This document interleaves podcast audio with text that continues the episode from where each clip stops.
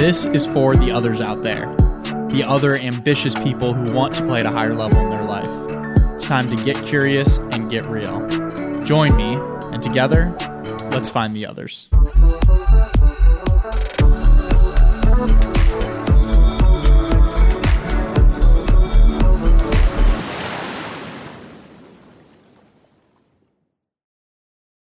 Hey, everybody, welcome back to another episode of Find the Others podcast. I am your host, Joshua Church. Grateful to have you with us. New episodes are dropping every Wednesday and Sunday, so be sure to hit the subscribe button so that you can get the notification when a new episode comes out. And give me a follow on Instagram at Joshua Dean Church to catch different clips and highlights that I post. Also, if you're enjoying the podcast, you find something that might be valuable, please be sure to share it with a friend who also might be into it so that together we can continue to grow our tribe of others.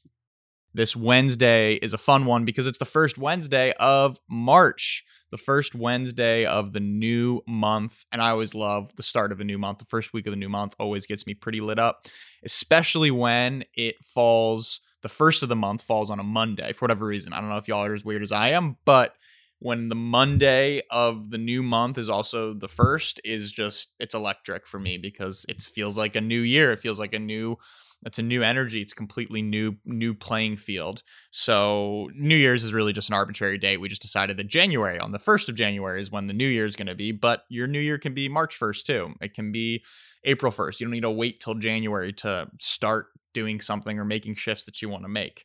So happy first Wednesday of the new month. Let's have a beautiful one. Today, I want to chat with you about diet. So, I'll preface by saying I'm not a um, I'm not a certified nutritionist or dietitian or health and wellness coach, and we're not going to really talk much about food, but we're going to talk about the other components of diet that are not really talked about.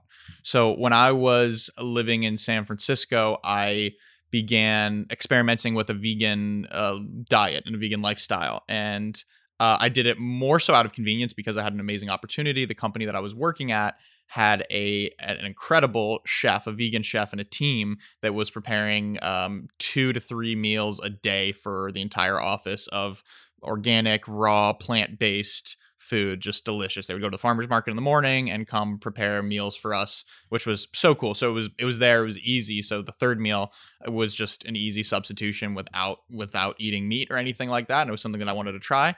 And I found that it gave me a tremendous amount of energy. I stopped after probably six six months or so and uh, because I actually lost too much weight for myself for my body, but um, I found that it gave me a tremendous amount of energy. I lost a lot of weight. I lost a lot of the unhealthy college weight that I was pounds that I was carrying, and uh, traded a six pack for another six pack, and it just gave me a lot of energy. And I, I realized at that point that wow, okay, the food that we eat actually can really impact the way that we feel. I think this is this is something that more people are really turning on to and understanding. And you probably understand as you're listening to this as well the effect that the food that we eat actually has on our body. And we can notice how it feels.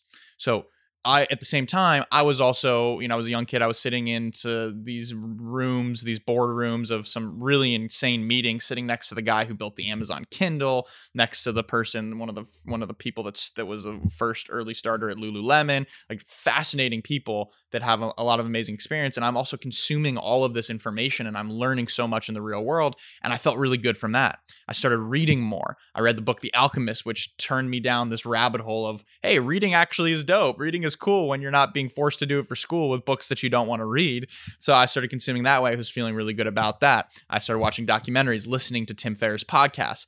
And I, I kind of took a step back and looked at how the diet that I was consuming from a food standpoint was also mirrored by all of the other inputs from my life.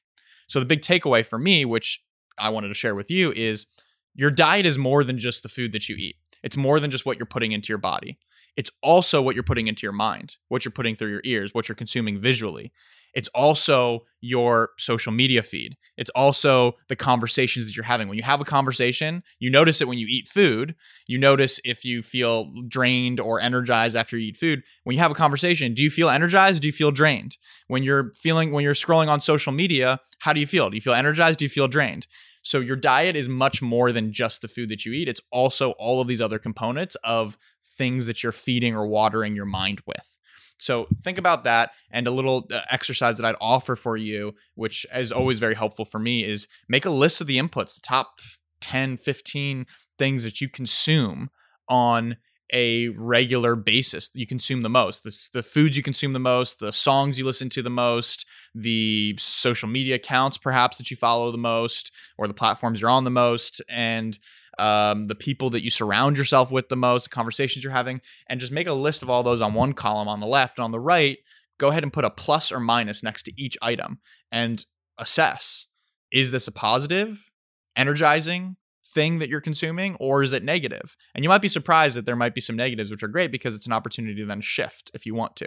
So this is something that I do somewhat frequently as well of just a little audit, a little, you know, diet journal, if you will, of all the other things that I'm consuming, including food, but that expand far beyond food. So setting up your environment in a way where you're consuming the good stuff. If you're going to eat organic food, make sure you're having organic conversations. If you're going to if you're going to eat non-GMO, if you're going to drink the non-GMO juices, make sure that you are engaging in non-GMO um, media that you're consuming. So that's just my little hump day thought here. I hope that uh, it can shift some perspective for you and you might find this exercise useful. Let's build a great environment this month. Let's consume only the best diet. Let's sharpen that up.